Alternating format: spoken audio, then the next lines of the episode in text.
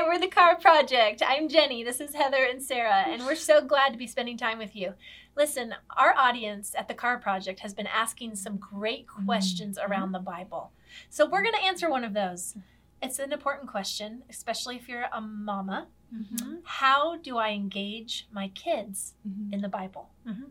It is a really important question because Right. I don't know if you're like me, but if you go to church and your kids are learning about God at church and they're they're reading the Bible and they're understanding the Bible and they're being taught these lessons and hopefully they're sticking and maybe they're not, but you can really easily only depend on the church to teach your kids, right? It's it's easy because like, oh, okay, check, I did that, they did that, they're good, they Mhm. understand. Mm-hmm. Not true. Not Mhm. true because we have such a huge opportunity in the home to be able to help our kids guide them through important questions that they have Yeah. and just take captive opportunities in conversation about whatever it is, Mhm. you know, about my future and what am I supposed to do and what about lying and you know honesty and all the things it just happens naturally It does. right in the Uh-huh. home so um, our kids grew up in a ministry family so they naturally Mm-hmm. receive great teaching and help understanding the bible and topical things but at the same time we needed to make sure that we were not just doing that at church that it was really a part of who we were right Yeah. and how critical that is so um, i don't know about you guys but how do you how do you implement the Well, bible Well, you have you have a lot older. I mean, you have the wide range from you know young to old, and you I, I'm in that still early grade school era where there's a lot of um, forming of their minds. They're really um, sharp when it comes to memorizing, and so we're taking a Mhm. lot of time not just to read um, the Bible as a family together uh, at a designated time every day, but we actually spend time memorizing Scripture.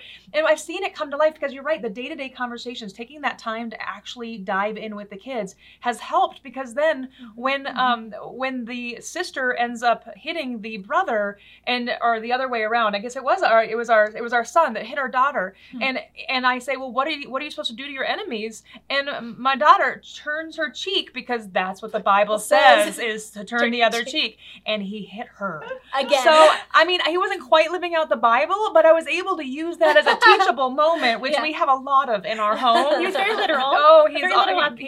And, Yeah. and he is he is that literal child.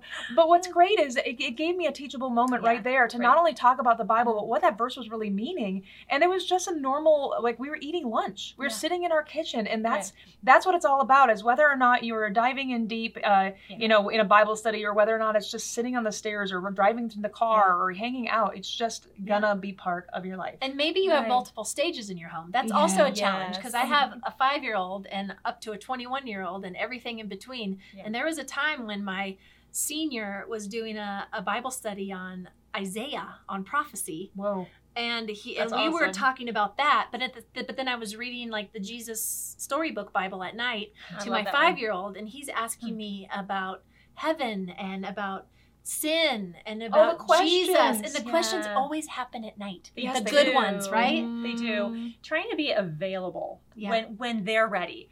Um, often it's not when I'm ready, right? Like, Right. oh, you're interrupting me, or I'm so tired to just go to bed already. And, and that's what they do. They ask Yeah. questions at night. Yeah.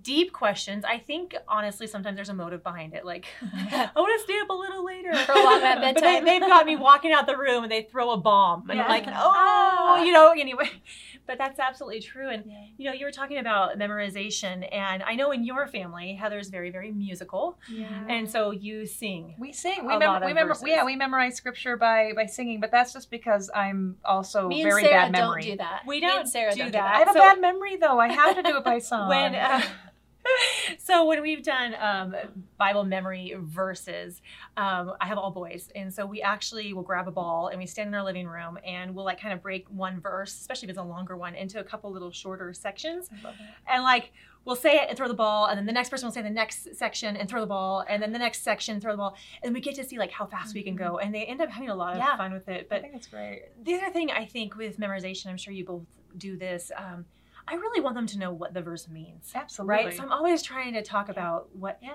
what does this mean? Why was Jesus saying this? What was going on at Right. the time? Right, because that captivates their interest rather than just being, Yeah. oh, what does it say? Okay, cool. Right. If it doesn't connect with their hearts, then it's not going to mean anything to them. Right. I know um, I was asking one of my sons this question like, how do we engage your heart with the Bible?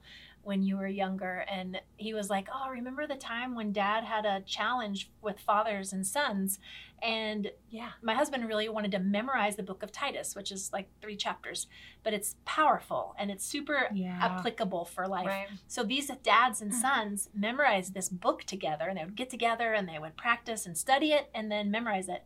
And then the fathers and sons that actually did it got to go to like Brazilian steakhouse and have a huge Mm. guys night. So, That's Good so you know. I think it's important to do it when you're leading your kids. They need to see you also take it's it's one thing to say, now go read your Bible and don't Yeah. forget your devotional.